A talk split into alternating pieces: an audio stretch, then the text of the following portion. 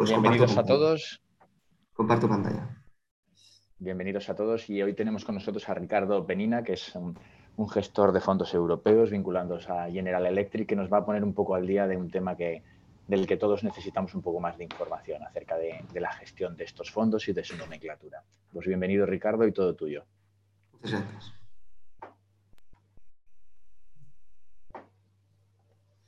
Bueno, pues buenos días a todo el mundo. Muchas gracias por, invitarme. Salva a todo el mundo. Yo soy Ricardo, vengo de General Electric Healthcare y trabajo como consultor de fondos europeos de la empresa, dando un poco de soporte a, las diferentes líneas de negocio y para cómo trabajan con la sanidad y con los, con los diferentes organismos y entidades. Doy un perfil un poco más transversal y cross a, las diferentes managers de las diferentes líneas. Entonces, en el proyecto de hoy, en la ponencia de hoy, os voy a intentar hacer un poco de, bueno, dar un poco de, información y un poco clarificar ciertas cosas que a veces son un poco más liosas o que nos pueden dar un poco más de confusión. Os voy a intentar dar un poco de, clarificar un poco. Pues vamos a trabajar los, vamos a hablar de los fondos Next Generation junto con los FEDER, la financiación europea y financiación en España. Y un poco de ayudas y un poco de información. Los fondos Next Generation están formados en España por el Mecanismo de Recuperación y Resiliencia o MRR y el RIAGIU, son los principales fondos. El Next Generation es un fondo anticrisis europeo que moviliza alrededor de unos 750.000 millones el acuerdo, como todos sabemos, estuvo alrededor de julio en plena pandemia de 2020. el mecanismo de recuperación y resiliencia está formado, eh, perdón, los fondos Next Generation se nutren del conjunto de fondos ya que ya existían en España, el mecanismo de recuperación y resiliencia y el REACU. Son los principales fondos. El reparto para España fue de 71.000 millones, un poco más, a modo de subvención y unos 67.000 a modo de crédito, que no implica que se tiene que, usar o, utilizar. Al final es un, un producto, un mecanismo que ofrece la Unión Europea. En España se, eh, se articula principalmente mediante el Plan de Recuperación, Transformación y Resiliencia del Gobierno, que estaba dentro del Plan España Puede, el cual estaba formado por cuatro ejes básicos fueron transición ecológica, la transformación digital, coherencia social y territorial e igualdad de género. Al final esto no es más que una idea de dónde quiere ir el, país. Luego está formado estos cuatro ejes por diez palancas. La cual nos interesa a nosotros es el pacto por la ciencia, el reforzar el sistema nacional de salud y la innovación. El cual la palanca número 6, la ciencia y sistema nacional de salud, forma el obtiene el 6,1% de todos los, del total de los millones, del total de los 70.000 millones, entre, que, son, que se tiene que repartir entre el 21 y el 23. ¿Cómo funciona el plan España Puede y cuál es el método de ejecución? Pues al final la Comisión Europea reparte al señor Estado el, el grueso de los, de los fondos. Y estos que pueden hacer, ejecutar convocatorias directamente desde desde el Estado a las empresas y a las entidades públicas mediante convocatorias y concursos de cooperación público-privada, que esto es un tema, tema que podría dar para una ponencia entera, o mediante convenio repartir directamente a las comunidades y ciudades autónomas. Y estas, de la misma manera que hace el Estado, pues repartir a las empresas y entidades públicas o a la administración y a las empresas y entidades públicas las reparte mediante convocatorias y concursos. A su vez, las propias eh, administraciones públicas, ya sea ciudades o comunidades autónomas o el propio Estado, tiene un mecanismo que son, son las famosas manifestaciones de interés, que no deja de ser una herramienta de, los diferentes ministerios para, para hacer un poco un mapa de la demanda previa a la publicación de las convocatorias, para ver si una, una convocatoria va a tener mucho éxito y igual necesita de ser dotada de más, de más fondos. Los fondos Next Generation se prevé ejecutar un alrededor de 27.000 millones en el año 22. Esta es la, foto a nivel a mayo, a junio, finales de mayo, principios de junio del 22. Como vemos, a, le falta todavía un poco por llegar, pero bueno, teniendo en cuenta que todavía no han salido los, datos de la mitad del segundo trimestre, eh, cuatrimestre, bueno, podemos prever que puede ya alrededor estar por aquí y acabar de ejecutar todos los fondos en la final de, de año. Para junio se habían ejecutado un total de 846 convocatorias y alrededor de 10.100 millones de los cuales se beneficiaron 28.853 eh, personas, bueno, personas, perdón, entidades o organismos, así como pueden ser empresas privadas formadas por grandes empresas o bien por pequeñas empresas y medianas. La ejecución de los fondos Next Generation por, mediante la Administración General del Estado lo hacen mediante la ejecución de los PERTE, que al final es inversión pública. El famoso PERTE de salud de vanguardia, que quería que esté incorporada al sistema de salud la tecnología y medicamentos de medición de precisión personalizada y fue aprobado por el Consejo de Ministros el 30 de noviembre del año 2021. La inversión pública total para el PERTE de salud de vanguardia fue alrededor de unos mil millones. Para, junio de, para finales de, de junio, para principios de junio, se habían ejecutado 288 millones, casi un tercio del total de los fondos previstos para el PERTE de salud. O sea que va, bastante bien encaminado, debido a que tiene que acabar en el 23, pues va bastante bien, un tercio de los, de los fondos previstos. Del PERTE de salud de vanguardia vamos a comentar un poco las, las convocatorias resueltas más importantes que ha habido, que han sido, por ejemplo, eh, la compra pública innovadora ejecutada por el CEDETI, que fue alrededor de unos 36, 37 millones de euros. La medicina de personalización personalizada de precisión, que fue alrededor también de unos 30 millones, y las misiones de inteligencia artificial en el sector de salud, así como antes comentaba Salva, la importancia del, de la inteligencia artificial, que sí que se dando. Muy bien, la ejecución de los fondos en las comunidades autónomas gestionados por ellos del fondo RIAC han sido 10.000 millones y fondos del mecanismo de recuperación y resiliencia unos 15.000 millones. Y luego los ejecutados por el mecanismo de los fondos eh, de mecanismo de recuperación y resiliencia ejecutados por el Estado, pero eh, gestionados por, el, por la comunidad autónoma, que al final es una convocatoria que lanza el Estado, pero directamente que se beneficia a las comunidades autónomas. Fue alrededor de otros 3.000 millones haciendo un total de casi 28, que básicamente es lo, lo, previsto. Del reparto de RIAC de, por las comunidades autónomas, em, las comunidades autónomas se han beneficiado haciendo un total de 10.000 millones, siendo Andalucía, Cataluña y Madrid las comunidades más beneficiadas. Así como podemos ver en la presentación, cada una de ellas ha obtenido más del 12%, siendo Andalucía la que más, con cerca de un 19%. El Ministerio de Sanidad eh, prevé articular unos 2.436 millones que ya hizo en 2021, gestionados a través del Programa Operativo Plurinacional Regional de España, o bien mencionado comúnmente como POPE, enfocado a la adquisición de vacunas, plan de reforzamiento de atención primaria y la renovación de tecnologías sanitarias del reparto de los fondos de mecanismo y resiliencia gestionados directamente a las comunidades autónomas, también eh, unos 15.000 millones, como mencionamos antes, los 15.000 millones para el mecanismo de recuperación y resiliencia, los 10.000 millones del, del RIAGIU hacen el total de 25, siendo Cataluña otra vez Madrid y Andalucía las comunidades que más reciben. Son las comunidades con más población y las que, a veces, las que tienen un PIB.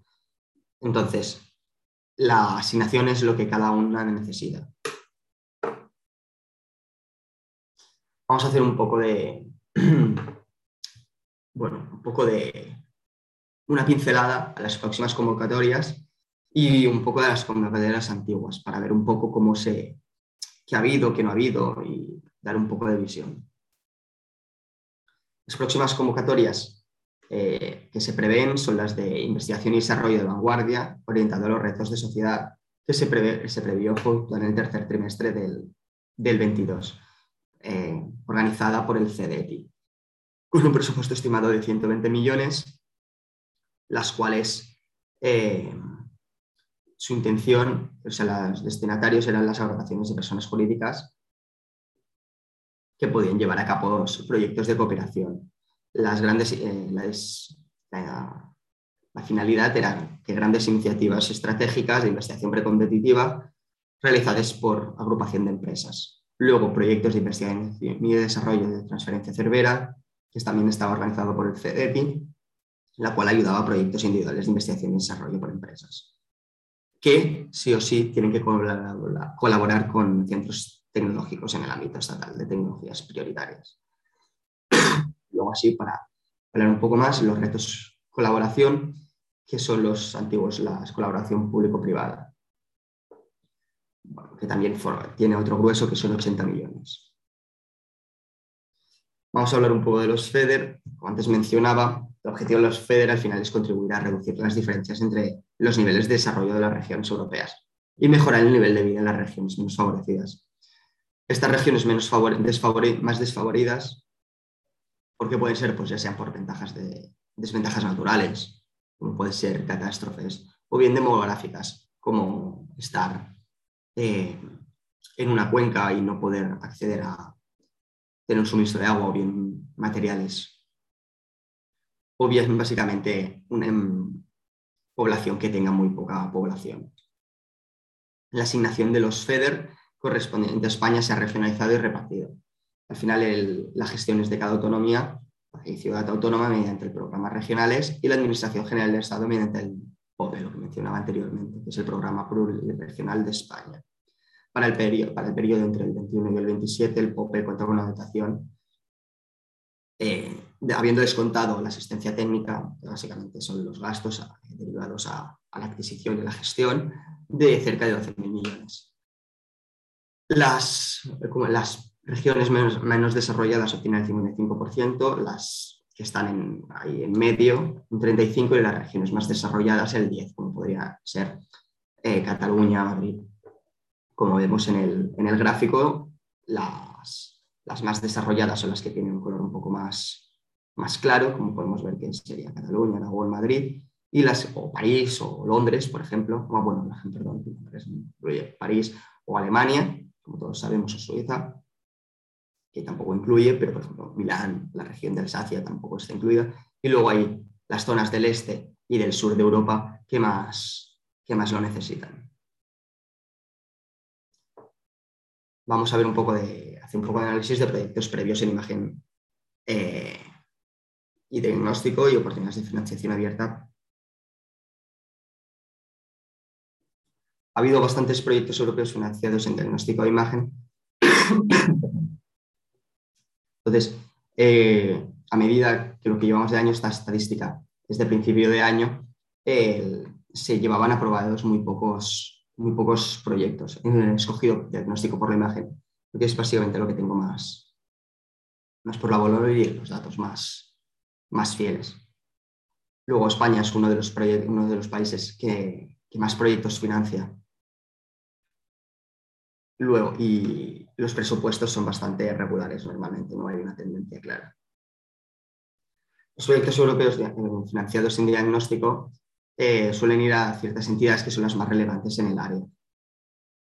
Como podemos ver, eh, son todas eh, entidades muy, muy punteras en el ámbito del desarrollo, las cuales reciben una cantidad bastante elevada de dinero podemos echarle un ojo al Centro Nacional de la, Investigación Científica en París, luego la Universidad, University College of London, que es bastante importante, o incluso el King's College, que también tiene una dotación muy elevada para la cantidad de proyectos.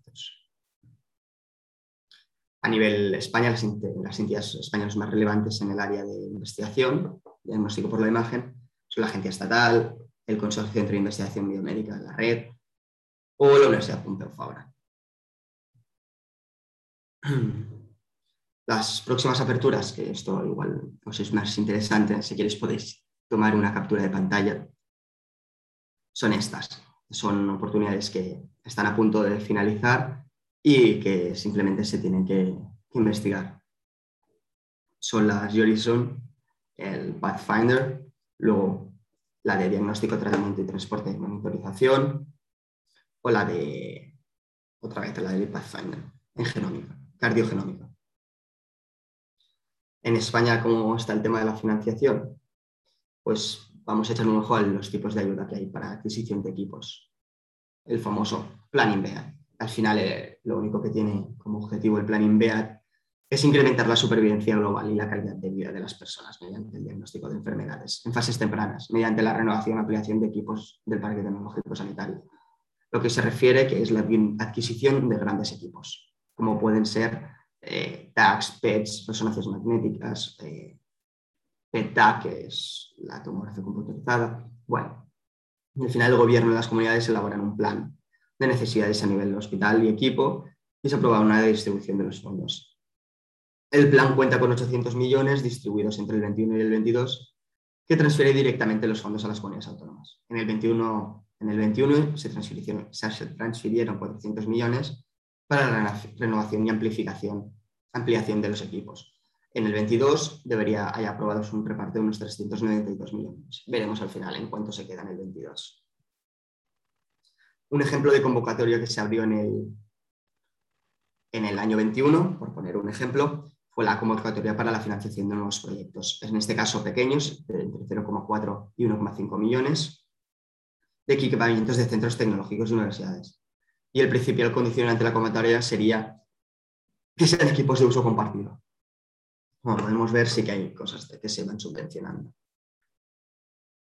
Bueno, al final del, documento, si el doctor Salva Pedraza nos lo hace llegar, hay un ejemplo de más convocatorias que ha habido, pero para no rellenar la, presentación con, información que sería básicamente leer, eh, si os lo hace llegar, em, ya lo podréis leer. Que, por ejemplo, hay una acción conjunta entre el Instituto Salud Carlos III y el CEDETI, que básicamente es el Centro para el Desarrollo Tecnológico y la Innovación.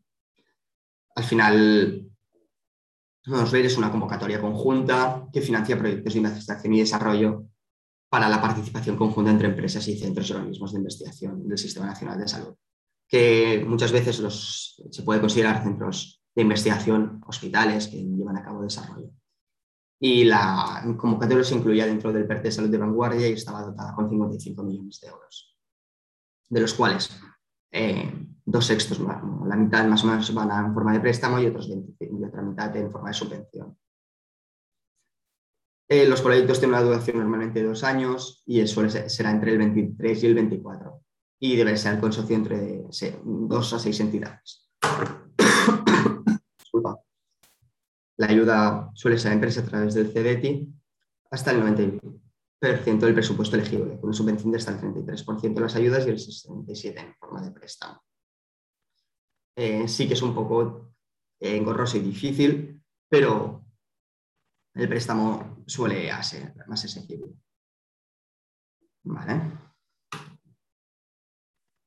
Veamos otras fuentes de financiación. Al final, eh, ahora vamos a ver un poco la estrategia que va a seguir el, el Ministerio de Sanidad con el tema de salud digital.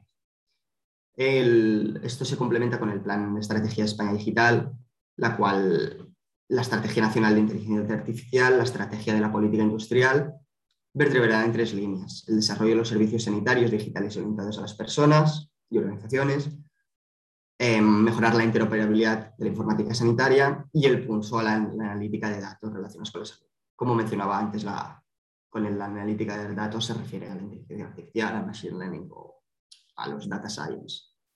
Y el Ministerio de Sanidad y las comunidades serán las encargadas de la ejecución, eh, estableciéndose así prioridades exclusivas del Ministerio de Sanidad y otras de las comunidades autónomas.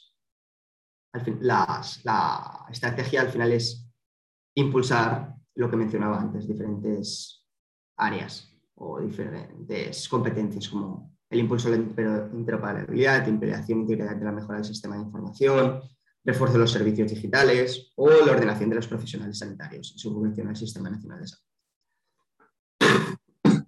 Áreas de actuación de competencia de las autonomías autónomas, como promoción de la salud y la prevención de enfermedades de discapacidad, atención sanitaria y transformación digital de los servicios de soporte a la actividad.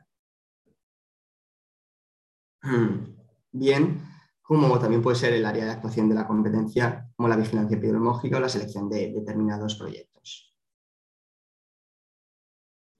Bien, un ejemplo puede ser el 100, que es el Consorcio de Investigación Empresarial Nacional, enfocado para, llevado a cabo por el CDT. Un ejemplo de esta convocatoria que financia grandes proyectos de investigación y desarrollo con el mínimo del 50% del presupuesto de actividades de investigación orientadas a áreas estratégicas de futuro y con potencial proyección internacional, al final son proyectos entre varias empresas con una subcontratación a organismos de investigación. Es una empresa que abrió en el 2019 y no tiene, no tiene cierre. Al final se puede ir convocando y si se cumplen los requisitos eh, puede, se puede acceder. Bueno, ahora casi para, para acabar con, el, con la presentación, vamos a poner un ejemplo práctico, bueno, no es un caso, pero bueno, al final es explicar un poco cómo trabajamos con la, con la sanidad y con el sistema de salud, ya sean empresas privadas como empresas públicas o, cuando digo empresas me refiero a hospitales. Disculpad. Al final, nuestros CAM, los managers de, de cuentas, tienen contacto con los hospitales, con las organizaciones, porque se van reuniendo, van teniendo charlas, cómo está la situación, tal, y se van describiendo necesidades. Hay una toma de contacto, entonces nos llevan al Departamento de Fondos Europeos y a los diferentes especialistas de las diferentes áreas para ver qué necesitan, analizar un poco el mercado, analizar las necesidades de las organizaciones y entenderlas y ver si se puede, cómo se puede mejorar eh, o cómo se puede llevar a cabo una mejora. En este momento iniciamos un poco de documentación, iniciamos un poco del proyecto escrito de manera estándar, de manera que sin saber a quién, a quién recurrir para pedir fondos, puedan, puedan tener un documento en el caso de cuando se abra una convocatoria, tenerlo más, más bien preparado. Una vez el proyecto está escrito, hay una presentación a la, a la dirección. Si no es la dirección la que lo ha llevado a cabo, en su defecto, pues no se habría de presentar, el cual de la OK. Eh, normalmente suele haber algún tipo de corrección, algún tipo de reenfoque, porque al final puede haber algún tipo de discrepancia, que no hay ningún problema, se sigue escribiendo y se vuelve a ayudar. Una vez hay el OK, pues o bien se espera a, a que aparezca algún tipo de convocatoria o se busca fondos de manera activa y ahora lo, siempre, una vez se obtienen los fondos de subvención, se debería hacer un concurso público y licitar las diferentes, las diferentes cosas que hayan salido. Pues hasta aquí mi presentación. Ahora podemos dar pie al, doctor Pedraza para que, no sé, perdón, para que moderen. Sí, y... Ricardo, mm, gracias Ricardo por tu... Gracias por escuchar y por la invitación. Pues muchas gracias a ti, Ricardo, por la, por la presentación y en principio el doctor Perazas ha excusado que ha tenido que, ah, atender otra, otra, reunión, pero continuaremos nosotros con las preguntas de, del chat. En principio, os animo si queréis, si tenéis alguna pregunta más a hacerla durante, durante las primeras que va a responder Ricardo. Si tenéis alguna más, me la podéis escribir en el chat y yo se la traslado a Ricardo. Había una pregunta que, tenemos, que si existen líneas de financiación para validar mejoras en las listas de espera, que es un problema que tenemos bastante, eh, bastante evidente en la mayoría de los servicios de rayos. ¿Sabes si hay algún proyecto en concreto en este tema? Normalmente las, las, convocatorias concretas, como hay tantas muchas veces y hay diferentes, nosotros no, no las sabemos todas. Entonces, al final lo que hay que hacer es ir a buscar en el, en el ministerio, trabajar con empresas externas que tienen un conocimiento eh, muy concreto de cada una de las convocatorias que existen y para lo que existen. Algo tan específico como, como listas de espera, no creo que exista, pero lo que sí que puede haber son convocatorias que puedan servir para innovación de procesos, innovación en tecnología, la que sí que puede ayudar. Al final la idea de todo esto es que si tú tienes un problema, no enfocarte en el problema, sino en cómo mejorar otros problemas que ayuden a este problema como puede ser, por ejemplo, sí, la lista de espera es un, problema, ¿no? Perfecto. Hay más problemas que puedan ser similares a las listas de espera porque está relacionado con procesos. Pues vayamos a intentar hacer un poco de disrupción en el tema de cómo gestionamos diferentes procesos. intentar innovar en este ámbito, ya sea listas de espera, em, la ruta asistencial, diferentes cosas que puedan dar un poco más de... No, porque normalmente si dices, mejoremos las listas de espera, es algo muy concreto. No es algo que pueda dar cabida a muchas más cosas dentro del proyecto. Mm, te entiendo. Sí, bueno, con has respondido también a un par de preguntas que había en el sentido de la experiencia del paciente. Yo creo que entraría en ese mismo aspecto de los procesos que estás planteando. ¿no? Entonces, en principio, tenías, teníamos otra pregunta que es si podemos acceder a, convocatorias de financiación fuera de Europa. ¿Hasta qué, qué, acceso tenemos a otros fondos que sean no, no europeos? Ahí desconozco. Mm, ahí es un, ámbito. En un ámbito en el que no te mueves. No, lo que sí que existe a veces es eh, diferentes fundaciones eh, externas que lanzan convocatorias o ayuda para los hospitales en colaboración. Pongo un ejemplo que no sirva de precedente ni nada, es simplemente un ejemplo para mencionar a alguien. Una empresa de telecomunicaciones, nombre el que sea, que opera en, en otro país fuera de Europa, pues lanza una convocatoria. En este caso no, sé si llama convocatoria, pero lanza como una oportunidad para desarrollar junto a alguna organización sanitaria un nuevo producto. Entonces igual es una manera de obtener una financiación para algo concreto que se está buscando de fuera. A nivel público fuera, no creo que haya. Igual sí, ¿eh? no, no, no me mojo, pero obtener una financiación del gobierno de Estados Unidos en España igual no, pero igual lanza una convocatoria de colaboración entre países. En ese caso sí que podría obtenerse. ¿Cuáles hay o cuáles no hay? De acuerdo. Tenemos una pregunta concreta de Víctor Rodríguez que nos comenta que quería implementar en su hospital un proyecto de investigación en inteligencia artificial, pero que no existe un programa comercial. ¿Que ¿Cuál sería desde tu experiencia cómo podría obtener fondos para llevarlo a cabo? Vale, a ver, lo leo. En principio sí, es un proyecto de investigación en torno a la inteligencia artificial sin un desarrollo comercial existente, ¿no? Claro. Eh, muchas veces hay muchos programas que implica un poco de desarrollo, porque comprar un producto o un desarrollo ya existente es complicado, porque lo que quiere el gobierno es que se desarrollen cosas, que haya un poco de incentivo al desarrollo y a las y al incremento en competencia, por decirlo de alguna manera. Que si no existe, pues igual se puede desarrollar, igual hay algún fondo que junto a alguna empresa se puede desarrollar. Un hospital junto a una empresa se puede. La convocatoria exacta no la sé, hay que buscarla y hay que informarse. Al final hay tantas y hay tantos nombres técnicos, cada uno hace una cosa. O hay condiciones es complicado. Pero sí, seguro que hay algo.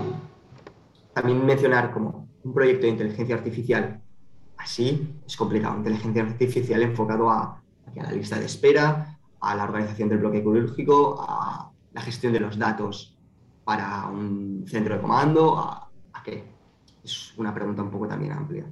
Si, si quiere Víctor Rodríguez especificar hacia, hacia qué lado, también se puede comentar.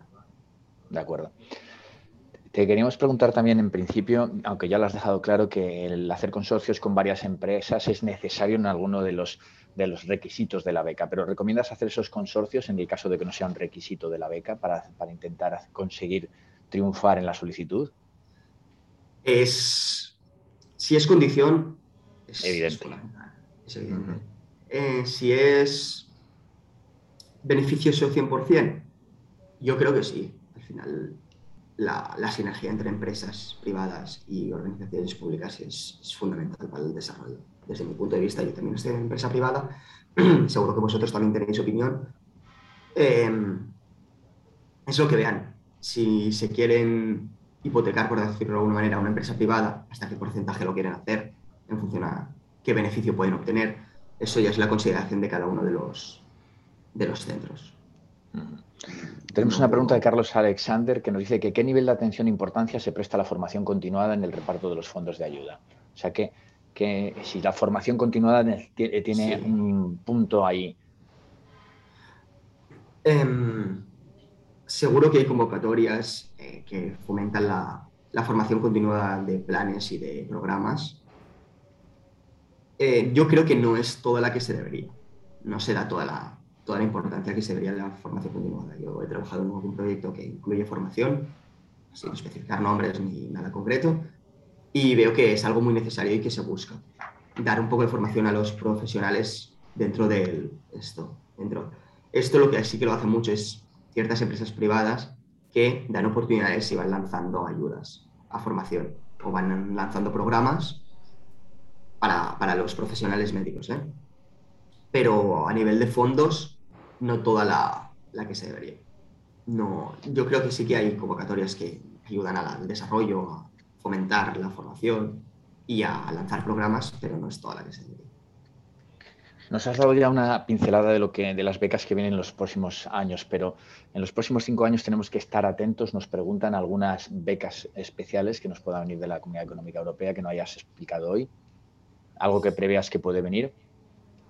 Algo que prevea que pueda venir. Ah, mira, recientemente han salido las, las convocatorias en RITEC, que salió de.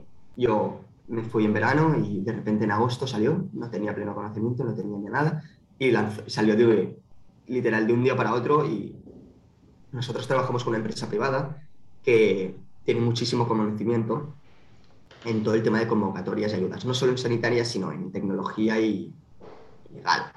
Y ellos tampoco tenían constancia de que fuese salir. Hay veces que lanzan un... No han lanzado, sí, han hecho manifestaciones de interés y han intentado ver cómo está el mercado, pero no han lanzado ningún... Hay veces llegan rumores de pronto se va a lanzar y se va a abrir la convocatoria de bla, bla, bla. Pero esta no, no salió y de repente nos plantamos en septiembre que acababa de abrir y nos daba, y daban un mes para, para, con unas condiciones y era totalmente inviable. Entonces, alguna, hay muchas que, por ejemplo, se repiten. Hay que ver las, las convocatorias específicas que muchas veces dicen de próxima concurrencia, es decir, que podrán abrirse en otro momento, que quiere decir que este año sale en estos seis meses y luego el año que viene vuelve a salir ninguna convocatoria está especificada, cerrada, para no volver a abrirse o no volver a lanzarse. Te quería preguntar, muchas de las becas que, has presentado son para adquisición de material médico, de nueva adquisición. ¿Hasta qué punto entra la actualización del software de aparatos que tengamos ya en este tipo de, becas? ¿Podemos optar a ellas para pedir actualizaciones? Actualización de software no suele ser uno de los ejes principales. No tanto de software, sino de la máquina. O sea, imagínate que tenemos una resonancia magnética y la queremos actualizar, hacer un upgrade. Claro, sí, sí, por ejemplo, si hay una resonancia magnética que está totalmente obsoleta, em, mejor eh, enfocarla a una convocatoria de vamos a cambiarlo, eso entraría dentro del plan INVEA. no tanto como una convocatoria para adquisición de equipo, porque no estás adquiriendo equipo o mejorando un proceso, sino que al final es cambiar una máquina que está obsoleta y hay planes específicos como el BEA que están enfocados a esto. De acuerdo. Muy bien, pues si te parece no tenemos más preguntas y en principio le daríamos paso al doctor Naun Calvo, el jefe de servicio del Hospital Universitario de Belviche, para que nos, que nos dé su opinión. Sí, muchas gracias. Muchas gracias. Eh, yo creo que, Ricardo, la exposición ha sido fantástica. Creo que las preguntas todas han sido muy acertadas y han aclarado algunos de los temas que yo tenía eh, por, por, comentar. Yo creo que hay eh, muchos fondos, eh, hay también una forma de trabajar que tú has explicado muy bien, Ricardo, con el caso práctico. De una forma, hay, eh, yo creo que una cierta dificultad, porque dices que yo, me parece que hay todavía temas por resolver. Por ejemplo, hay, se consultan manifestaciones de interés, pero realmente la consulta al mercado, es decir, el hacer unas preguntas concretas eh, a, nivel asistencial no se hacen entonces a veces eh, yo por ejemplo esta convocatoria que tú comentabas de agosto y que, finalizó en septiembre pues también la conocí y era prácticamente imposible pues, pues abordarla con un proyecto concreto, era, era muy difícil.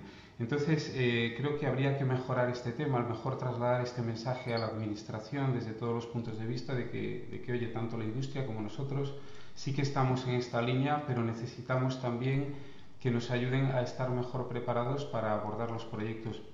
Creo que es muy importante la colaboración con la industria, es decir, nosotros podemos tener las ideas, podemos tener ideas que a lo mejor ya llevamos trabajando durante años y que no hemos tenido la oportunidad de desarrollar y el hecho de poder hablar con, con vosotros, como nuestros partners, ayudar al desarrollo y ayudar a enfocarlas a este tipo de fondos me parece que es eh, una estrategia adecuada. Y después hay una serie de temas que también yo creo que son interesantes aclarar y también querría conocer tu opinión. Por ejemplo, cuando hay proyectos cofinanciados, eh, nosotros podemos aspirar a unos fondos. Eh, la industria normalmente no tiene un fondo adicional dentro de sus presupuestos para cofinanciar la parte que le corresponde y nosotros tampoco. Tal vez aquí pueden entrar estrategias y me gustaría saber cuál es tu opinión eh, cómo eh, incorporar en estos proyectos recursos que ya existen, eh, personal, otras tecnologías, otros trabajos que ya, se, hayan hecho previamente y que se puedan encauzar dentro del proyecto. Después también me parece interesante ¿no? pues que tengamos claros algunos temas que, que son muy importantes. Por ejemplo, parece ser que los proyectos colaborativos, las sinergias, pues se premian en cuanto a dotación y creo que esto nos debe poner alerta a todos nosotros de que debemos trabajar eh, con proyectos comunes. Y, y, de alguna forma esto es una clave y por supuesto otra clave es que los proyectos sean escalables. No sé cuál es tu opinión sobre estos temas. Totalmente.